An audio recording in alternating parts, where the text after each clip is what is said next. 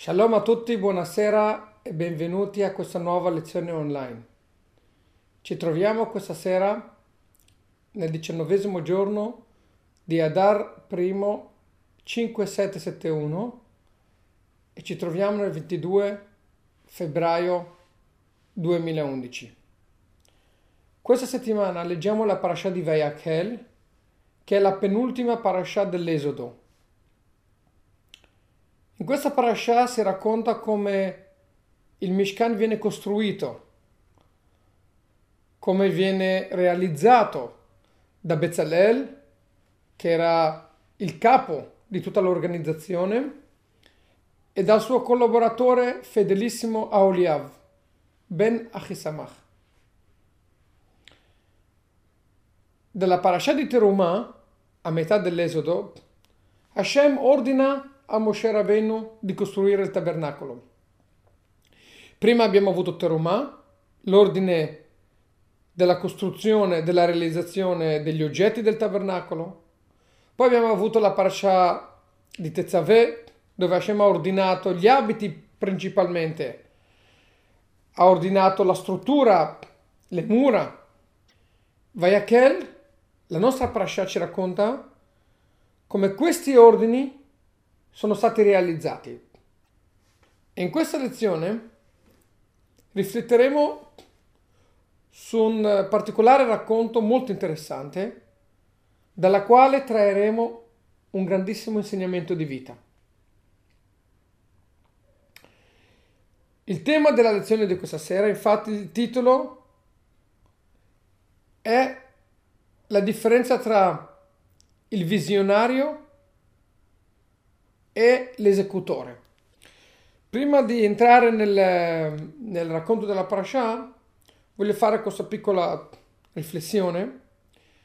In ogni lavoro, in ogni business, in ogni società di successo, ci vogliono due tipi di personaggi. Spesso sono due soci. Un socio è idealista, guarda sempre avanti, vede il mercato, inventa nuove idee, è sempre all'avanguardia.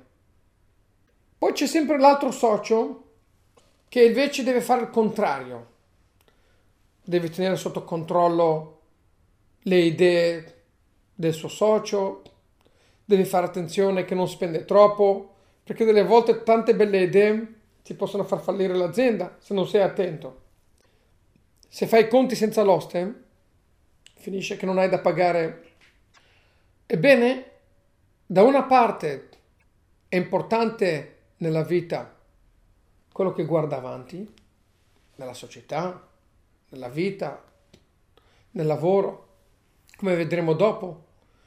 Dall'altra parte c'è quello che deve eseguire, per cui ci vuole sempre la persona che traduce le belle idee in realtà. E questo non è una cosa facile. Se noi troviamo una, succe- una società, una ditta che ha successo, sicuramente ha questi due componenti fondamentali. Sicuramente ha qualcuno che guarda avanti, qualcuno che pensa sempre a come migliorare, dove il mercato si sta muovendo. E questo lo chiamiamo il visionario, quello che guarda lungimirante. E dall'altra parte c'è sempre quello che fa sì che queste idee diventano realtà. Perché se il visionario, che spesso è un grande artista, un grande creativo, andasse con la sua fantasia, rischia di andare molto lontano e rischia di staccarsi dalla realtà. Ovvero, rischia, rischia di arrivare a creare delle idee che non sono realizzabili. Per cui, se una società avesse solamente quello che guarda avanti e non c'è qualcuno che lo contiene, che lo collega con la realtà, è molto pericoloso, perché la società rischia per andare, di andare con le gambe all'aria, come si dice, perché tante belle idee, se non si concretizzano, rischiano di portare dei, dei di far, far fare dei grandi investimenti che poi non portano a casa niente. Dall'altra parte, se nella società c'è solo quello che contiene, che realizza, esegue, ma non ha la fantasia di guardare avanti, anche questa ditta, questo business, questa corporation non ha futuro perché è statico e il mercato è dinamico è in movimento continuo. Per cui un'azienda di successo deve avere sempre questi due componenti.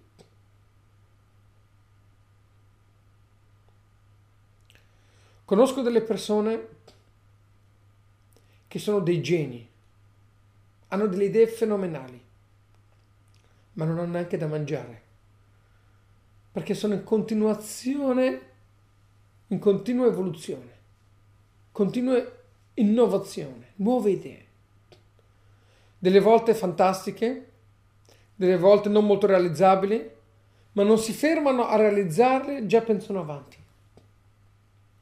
Alla fine non hanno da mangiare. Per cui bisogna avere sempre i due componenti in un'azienda, ma non solo in un'azienda, in qualsiasi cosa. E ognuno di noi, nella nostra vita, abbiamo il dovere di trovare questi due componenti e di trovare un equilibrio fra di loro, come vedremo tra poco.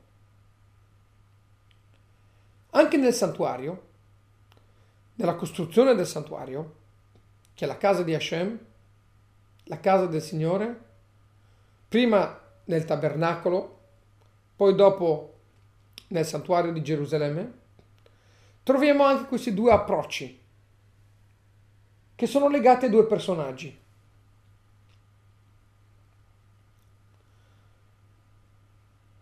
Vediamo un attimo cosa dice il Talmud. Partiamo 3323 anni fa, quando Hashem ordina di costruire il santuario.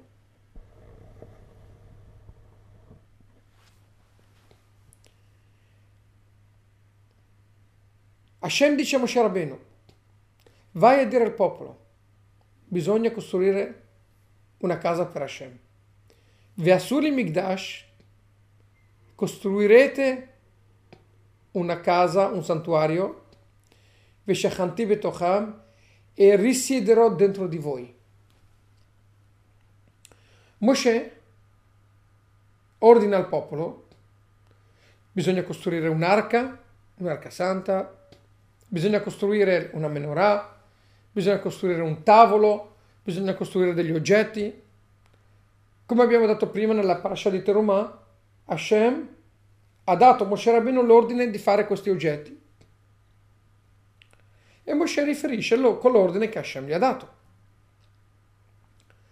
Poi dopo Moshe Rabbeinu, nella parasha seguente, dopo Terumah, nella parasha di Tezavet, dice a Moshe che bisogna costruire la casa, l'edificio, le mura, le assi.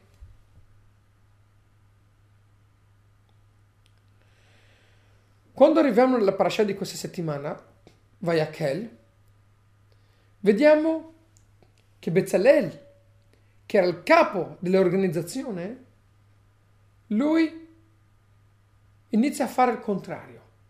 Inizia a costruire le assi, inizia a fare l'edificio, la copertura e solo dopo fa gli oggetti. A questo punto chiede il Talmud una domanda. Com'è possibile che Moshe dà un certo ordine e dice di costruire prima gli utensili e poi il santuario e Bezzalel invece inverte. Prima fa l'edificio e poi gli utensili.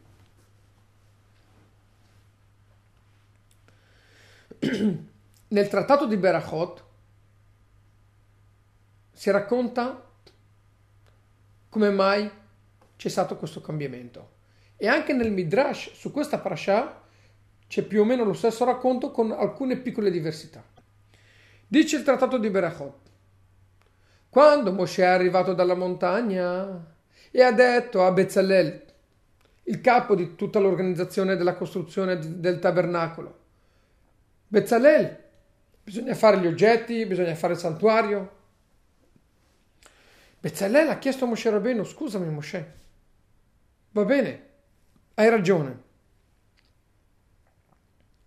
ma se io faccio gli oggetti e non ho una casa, non ho un posto dove metterli, dove li lascio? In mezzo così, in mezzo all'aria? Devo prima creare un edificio, un luogo, e poi dopo costruisco gli oggetti, poi li metto dentro. Come se una persona arreda la casa prima di aver costruito la casa. Non ha senso. Il Midrash, che vi dicevo prima, porta lo stesso concetto e porta un, un esempio di uno che si sposa e porta la, la, sua moglie, la porta così in mezzo all'aria e poi dopo che si è sposato costruisce una casa per vivere. Prima costruisci la casa e poi ti sposi. Prima costruisci l'edificio del santuario e poi ci metti dentro gli utensili. Allora Bezzalel chiede a Moshe Rabbeinu, io capisco che Hashem ti ha detto di fare così così, di fare gli utensili e poi l'edificio, però non capisco com- com'è possibile.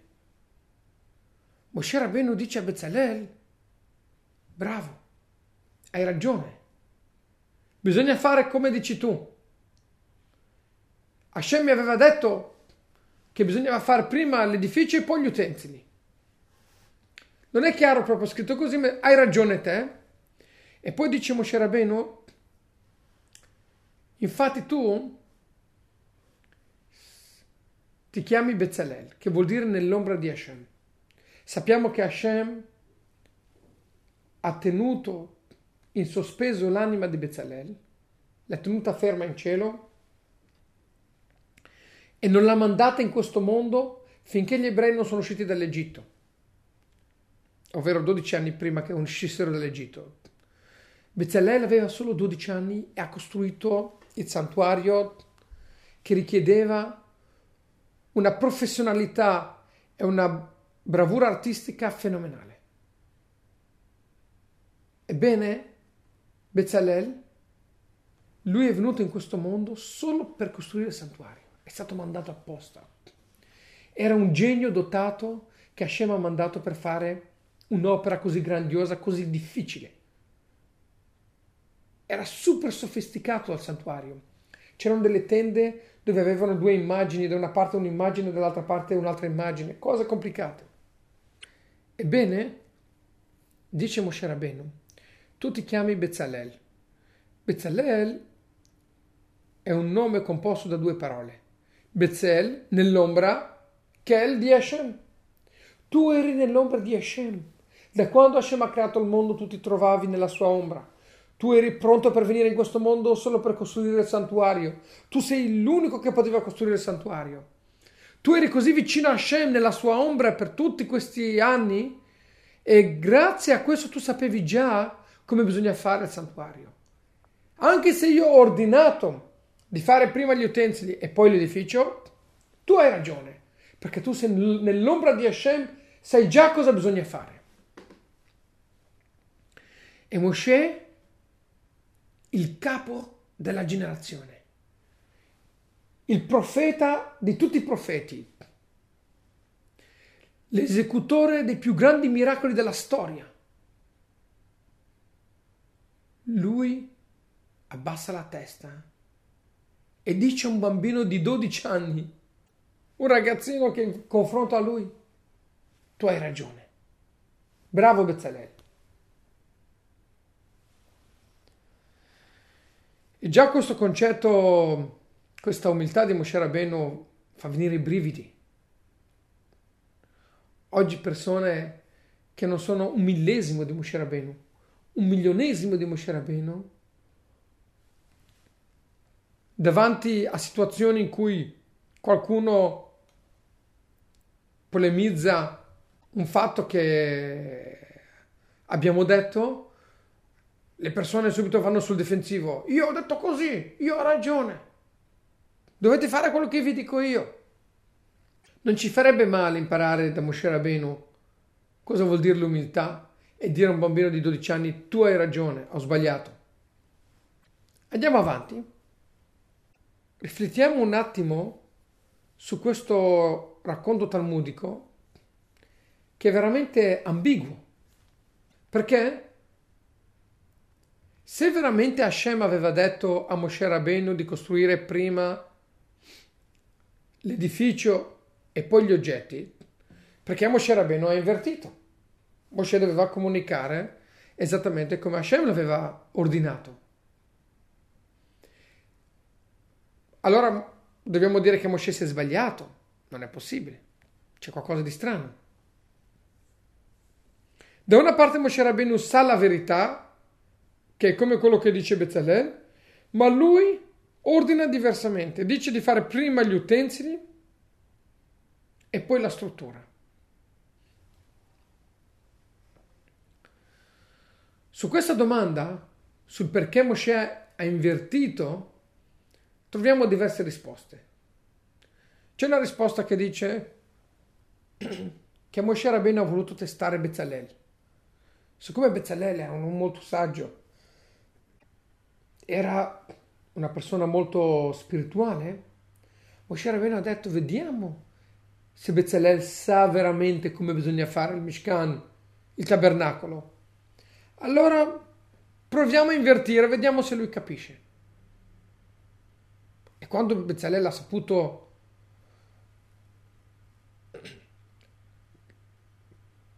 ha scoperto che c'era un errore, Moshe Rabbeinu era contento, bravo.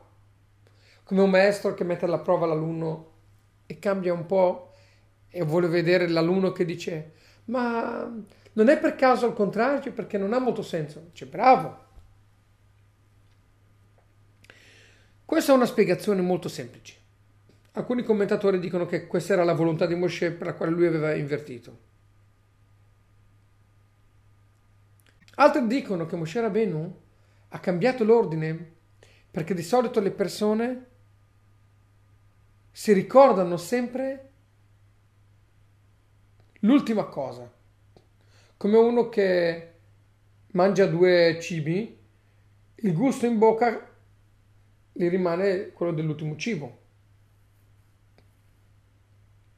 Ebbene, si potrebbe dire, secondo alcuni commentatori, che Moshe Rabbeinu prima dice che bisogna fare gli utensili, poi bisogna fare l'edificio, perché Moshe Rabbeinu pensa che se lui darà come secondo ordine l'edificio, allora quando Bezzalel dovrà costruirlo, lui farà prima l'edificio e poi gli utensili. perché la seconda cosa che lui ha sentito da Moshe è quello che gli rimane per ultimo e quello che lui farà per primo. Questa è un'altra spiegazione.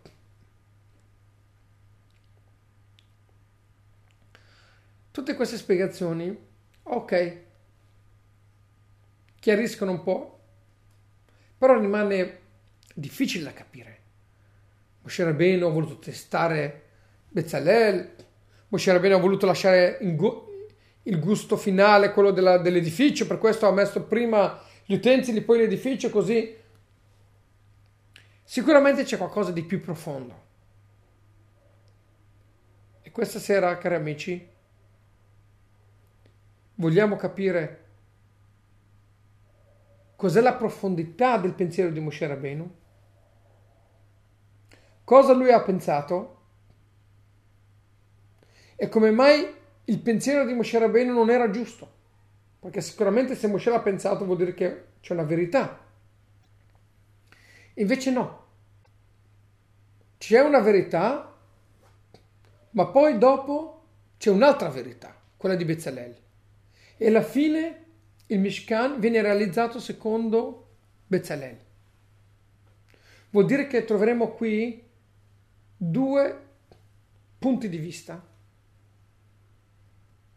tutti e due giusti, tutte e due fondamentali, e la Torah ce li racconta tutte e due perché tutte e due sono giusti. Ovvero la Torah non ci dice solamente Bezzalel, no, prima ci dice la versione di Moshe Rabbeinu. Vuol dire che la Torah ci vuole dire guardate che c'è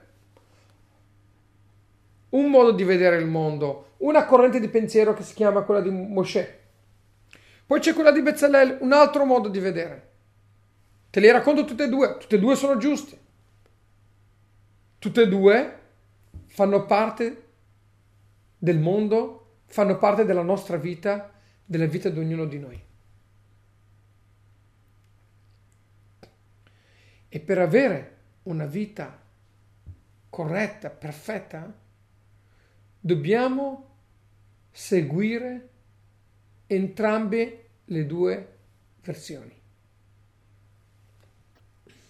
Per capire questo e capire cos'è l'insegnamento di vita che traiamo da, questo, da questa discussione di Moshe e Bezalel, dobbiamo prima approfondire, entrare un po' nella Chassidut, nella mistica ebraica. Sappiamo lo Zohar spiega che ci sono che c'è un ordine cosmico che si chiama in ebraico Sedr Shtashelut. In questo ordine ci sono quattro mondi, che sono quattro dimensioni.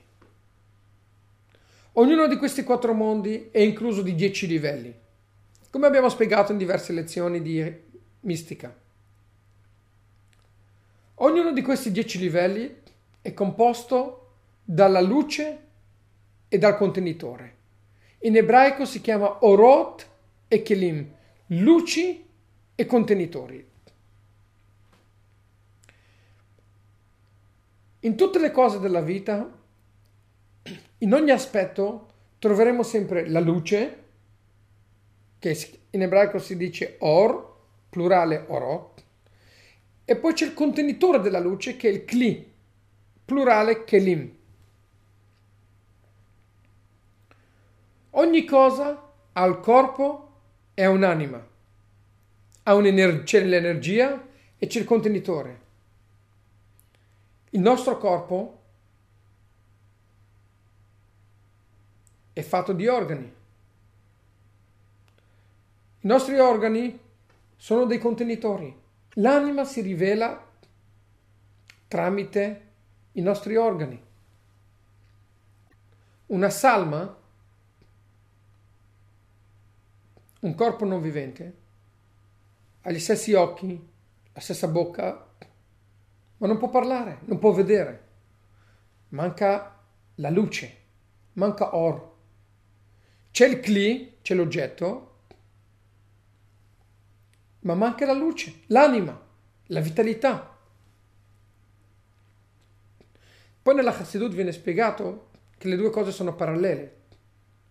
Ecco perché quando l'or viene a mancare, quando l'anima viene a mancare dal corpo, il corpo col tempo inizia a decomporsi. Perché l'anima, oltre a dare a utilizzare il corpo come tramite, come recipiente, l'anima dà anche vitalità al corpo. Nel momento che l'anima scompare dal corpo, il corpo inizia a perdere anche la forza vitale che lo che lo crea, che gli dà la possibilità di esistere.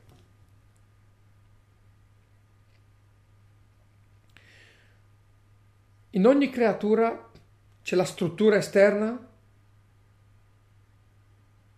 il corpo e c'è la vitalità interna. Questo vale nella vita di ognuno di noi. Un grande scrittore ha delle idee fenomenali. Le idee sono come la luce, sono come l'energia, l'anima.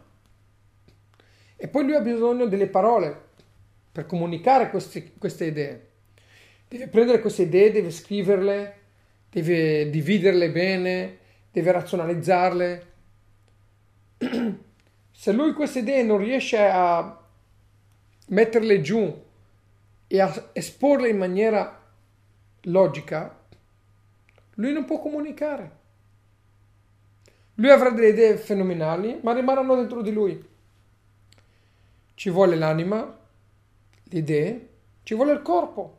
Le parole sono il corpo delle idee, dell'anima della persona che vuole trasmettere un messaggio.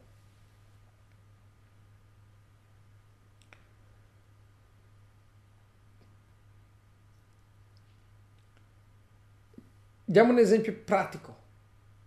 L'acqua che abbiamo in casa. L'acqua è...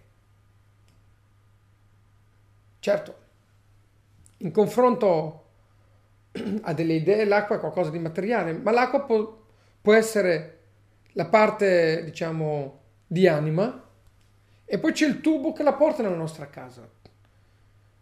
Senza il tubo noi non possiamo avere l'acqua. Per cui il, cubo, il tubo è solamente un tramite che ce la fa arrivare. C'è l'energia, c'è l'acqua, c'è l'anima e poi c'è il tubo che ce la fa arrivare. Ci sono le idee e ci sono le parole che permettono a queste idee di venire fuori.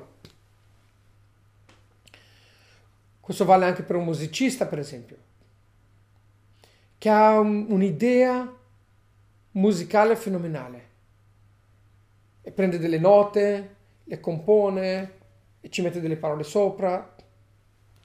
C'è l'anima, che è l'idea musicale che si trova nell'anima della persona, nella mente della persona, e poi c'è la struttura, l'esposizione, la realizzazione. Come dicevamo prima, c'è il visionario, quello che ha le idee, e poi c'è l'esecutore, quello che le realizza. Un buon visionario non può fare niente senza l'esecutore. E un buon esecutore non può fare niente senza un, un socio visionario che guarda avanti. Per cui in un'azienda c'è bisogno sempre di questi due aspetti contrapposti ma complementari. E uno non può fare a meno dell'altro.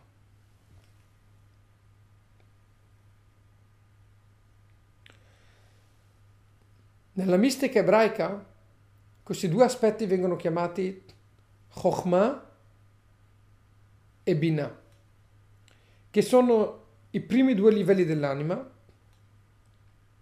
che sono anche i primi due livelli dei dieci mondi, che, dei, dei quattro mondi. In ogni mondo, dei quattro mondi, ci sono dieci livelli. Il primo livello è Chokhmah, che è saggezza, sapienza, e poi c'è Binah, che è intelletto. La Chokhmah è la forza creativa, la forza di innovare nuove idee.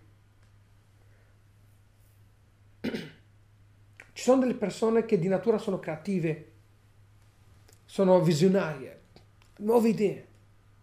Sono delle persone che hanno molto sviluppato nella loro natura, nella loro anima, il livello, la dimensione di Chokhmah. E ci sono le persone che invece realizzano, analizzano, concretizzano Binah. Binah è intelletto. Ebbene, il visionario, che è il creativo, che è l'anima, lui sarà l'uomo di Chokhmah. Invece l'esecutore sarà un uomo di Binah.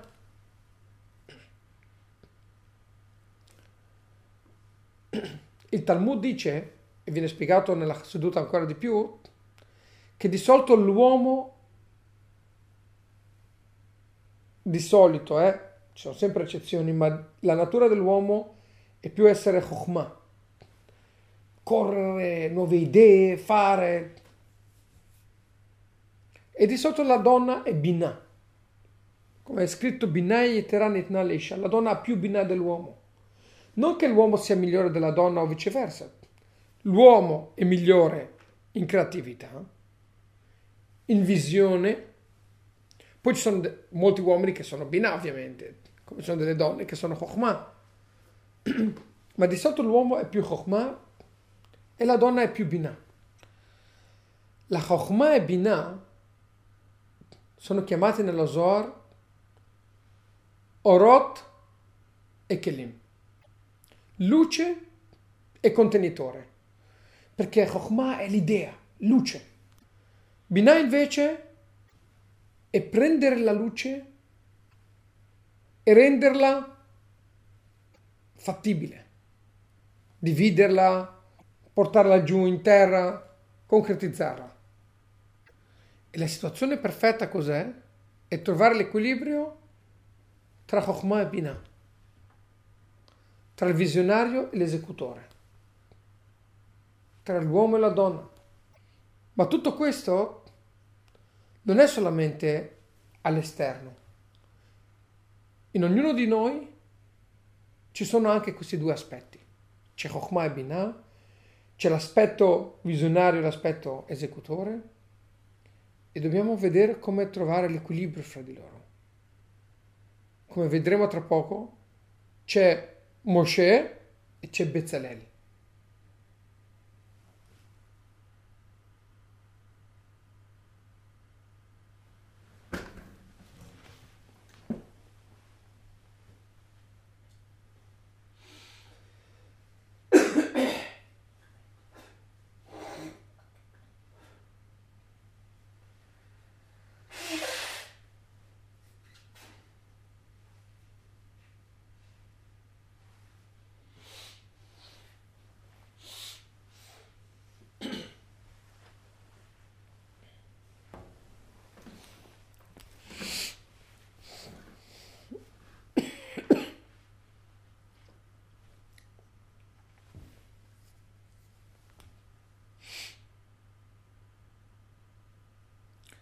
Anche quando si parla di salute, c'è bisogno che ci sia un equilibrio fra queste due componenti. Una persona sana non è solamente una persona che ha un buon cuore, che funziona bene, che ha la pressione giusta, no? Ci vuole anche un corpo, le vene che possono permettere al cuore di lavorare bene.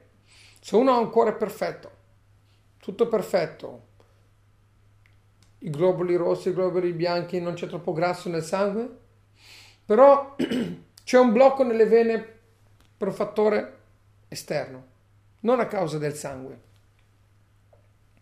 E Dio non voglia, questo può causare delle conseguenze gravissime, un'emorragia, questo purtroppo delle persone muoiono da questo. Ma il cuore è perfetto. Com- come mai? Dov'è il problema? Stare bene vuol dire che la luce e il contenitore, Orot e Kelim, vadano d'accordo. Se uno va bene ma l'altro non va bene, automaticamente il danno, il problema che c'è nel contenitore andrà a danneggiare anche la luce, Orot. Per cui un problema, un blocco in una vena, Dio non voglia, andrà a distruggere, Dio non voglia, la salute di una persona. Perché per stare bene ci vuole un cuore e un recipiente, una luce è un contenitore che vadano d'accordo, che funzionano bene entrambi e sono in sintonia fra di loro. Quando una persona, dopo i 40 anni circa, inizia a non vedere più da vicino, normale, chi è 40, chi è 50, la luce, ovvero la forza dell'anima non è cambiata. L'anima non invecchia. Ma il contenitore che riceve queste luci, che è l'occhio, col passare del tempo, dopo i 40-50 anni, perde le sue qualità, invecchia non funziona più bene, abbiamo bisogno degli occhiali per vedere da vicino. Vuole dire che anche se l'anima, la luce funziona perfettamente, se il contenitore inizia a non funzionare bene, automaticamente questo causa un, uno squilibrio, un problema che va risolto con, con l'aiuto degli occhiali in questo caso. Parliamo della vita adesso. Vediamo come questi due aspetti si trovano dentro di noi nella vita di ognuno.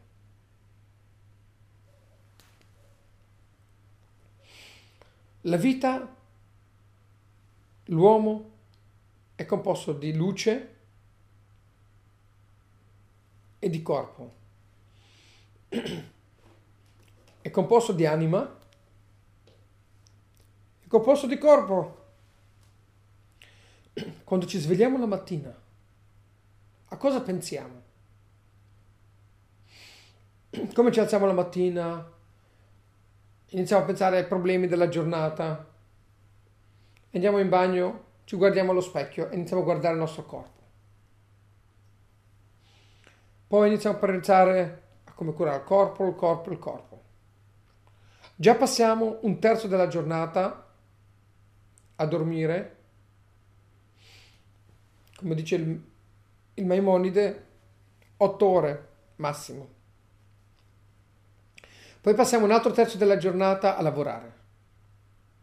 Poi l'ultimo terzo della giornata tra mangiare, shopping, sistemare, fare. Delle volte riusciamo a trovare qualche minuto per la nostra anima. Praticamente il nostro corpo, la nostra vita è spostata come baricentro totalmente verso il corpo. Però un buon funzionamento, un giusto equilibrio è anima e corpo. Non parlo di 50-50, 50-50 è impossibile. Ci sono dei tzadikim che loro 90% è l'anima e 10% è il corpo. Se fosse 50% e 50% anima e 50% corpo sarebbe già fenomenale. Tutti noi abbiamo delle buone ragioni. Come faccio a non lavorare? Se non lavoro mi licenziano, se non faccio 8 ore mi mandano via, se non lavoro poi non ho da pagare la casa, poi non ho da pagare i miei, tutti i miei impegni, elettricità, bollette. Abbiamo sempre tante belle ragioni. Ma dobbiamo ricordarci che un corpo per funzionare bene deve avere anima e corpo. Ci vuole orot e kelim. Ci vuole sintonia fra di loro, ci vuole equilibrio fra di loro. E se un recipiente funziona bene, ma l'anima viene dimenticata, viene sottovalutata, si crea uno squilibrio uno scompenso fra i due. E la società, una società che si basa totalmente su quello che deve eseguire. E il visionario viene ignorato, la luce viene ignorata, la mente viene ignorata, quello che guardano. E tutto viene focalizzato verso chi deve eseguire. La bilancia non è più equilibrata e la società si squilibri. La nostra vita è una piccola società, una piccola azienda, che bisogna trovare l'equilibrio fra questi due componenti che sono anima e corpo, luce e contenitore. Una volta forse, quando si era giovani, spesso si pensava si dava spazio a pensare all'anima. Oggigiorno i giovani sono veramente immersi, non, non pensano più a idealismo.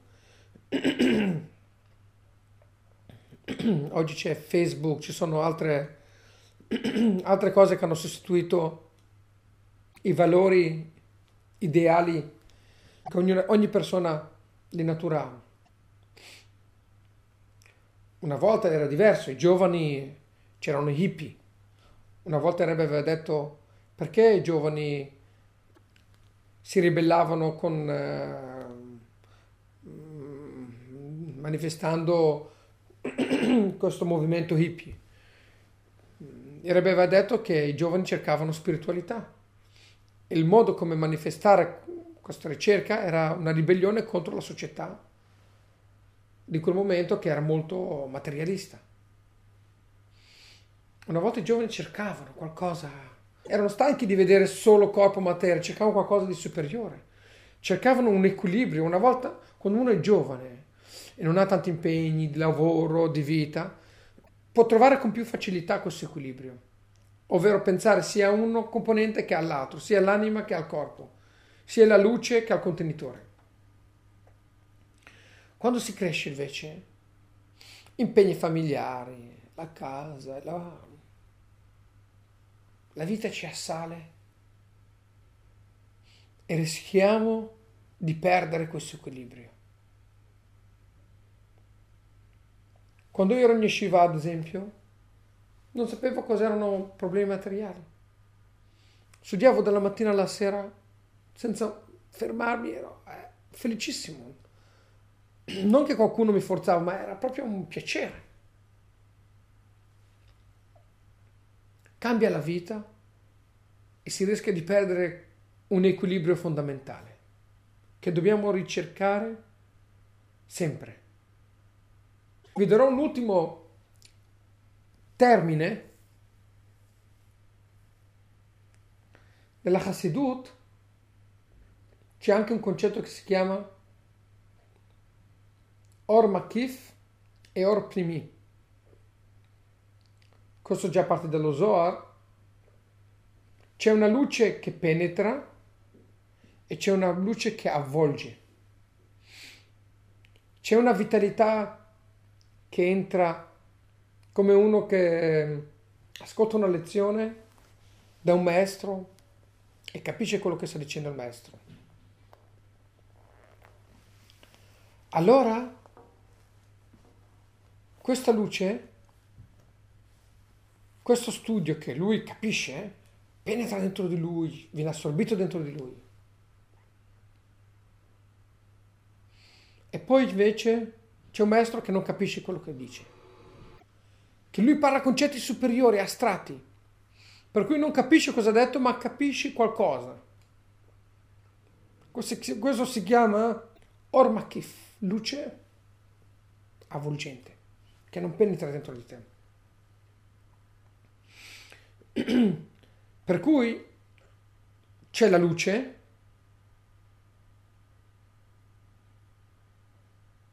e c'è il contenitore e c'è una luce che penetra e c'è una luce che avvolge.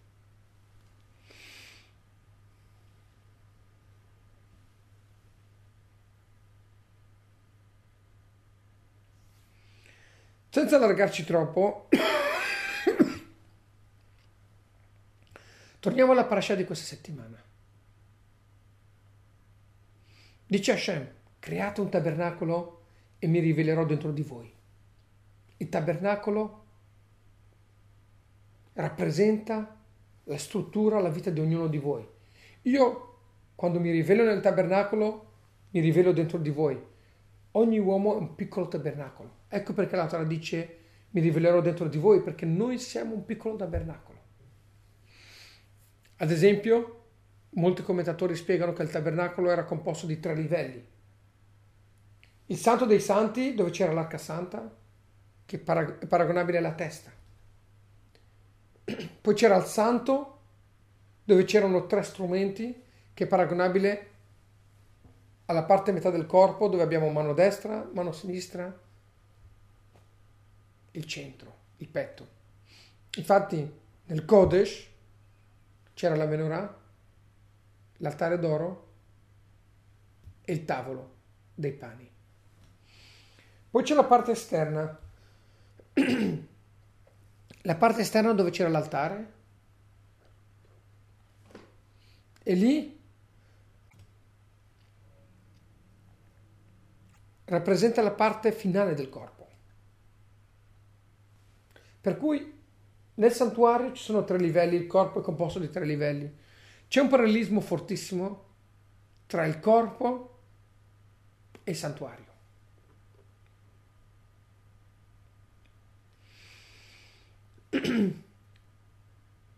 Per cui noi dobbiamo riflettere adesso come la costruzione del santuario che dal punto di vista di Moshe bisognava farla in una certa maniera, dal punto di vista di Bezzelle bisogna farla in un'altra maniera. Dobbiamo dire che nella nostra vita, nel nostro corpo, nel nostro piccolo santuario, ci sono anche questi due aspetti. Cos'è la visione di Moshe Rabbeinu? Moshe è un uomo spirituale, è un uomo divino, è un uomo che è più vicino a Dio che sulla terra. Quando Moshe lui vede il santuario, lo vede con gli occhi di Hashem, con gli occhi dall'alto verso il basso. Cosa vede Moshe Rabbeinu? A cosa serve il santuario? Per portare la divinità nel mondo. Com'è che Hashem veniva nel mondo? Si rivelava dentro il mondo tramite gli oggetti del santuario, tramite l'arca santa, l'altare. Tutti gli oggetti erano i contenitori tramite i quali veniva la Shekinah nel mondo. Per cui Moshe, lui è il visionario. Moshe è l'anima, vede l'anima del santuario, vede la luce, vede la parte spirituale. Per cui lui dice cosa, cosa bisogna fare prima? Prima bisogna fare gli oggetti. Allora quando lui riferisce l'ordine che Hashem gli ha dato, lui riferisce dal suo punto di vista da una visione spirituale. Prima vede l'anima e poi vede il corpo, il resto, l'edificio. Invece Bezzalel è un uomo terreno, è un, è un uomo molto spirituale, ma non era Moshe Rabbeinu. Essendo un uomo della terra, lui guardava al santuario dall'esterno. Come quando tu vedi le cose da fuori, prima vedi il corpo, poi vedi l'anima. Per cui prima vede lui l'edificio e poi vede l'anima dell'edificio, che sono gli utensili. Dice Bezzalel, scusami Moshe Rabbeinu, prima ci vuole la casa, l'edificio, e poi dentro.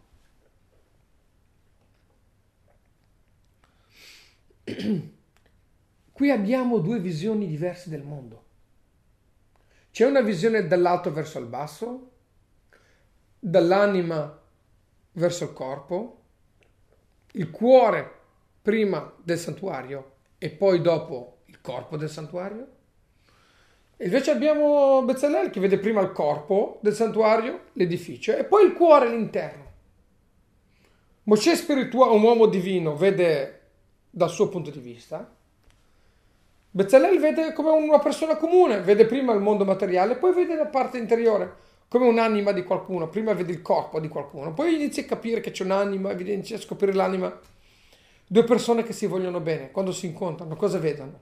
Prima si vedono i due corpi, poi iniziano a parlare, iniziano a comunicare, iniziano a interagire dei flussi interni, delle comunicazioni spirituali di anima.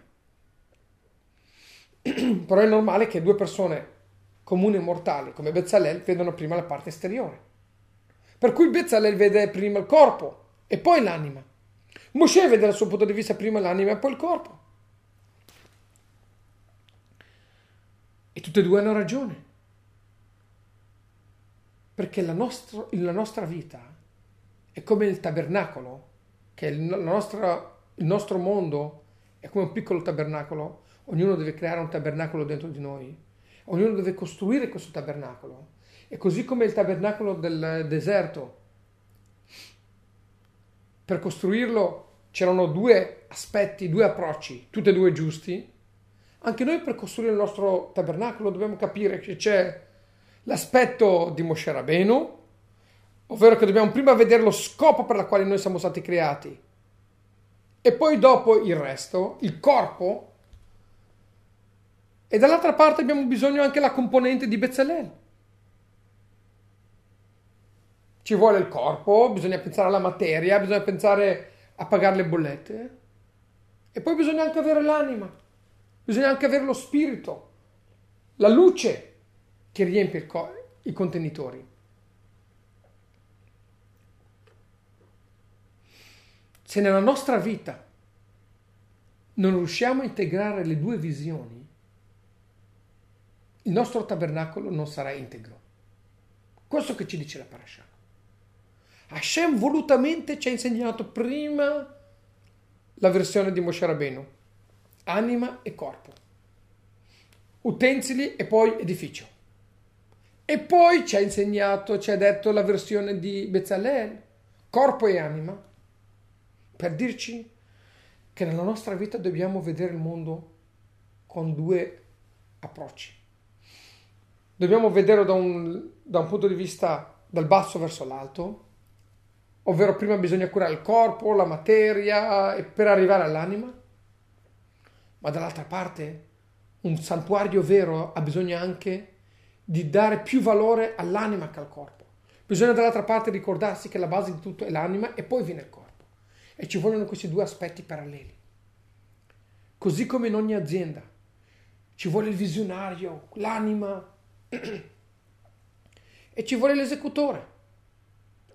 Sicuramente quello che conta di più è l'esecutore. Infatti alla fine è la visione di Bezzalel che domina su quella di Moshe Rabbeinu. Si segue la sua, la sua opinione. Però la Torah ci dà le due opinioni per dirci che tutte e due devono coesistere. Poi così anche come in ogni società.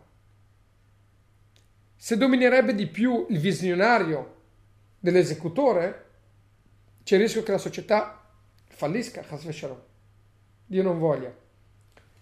Perché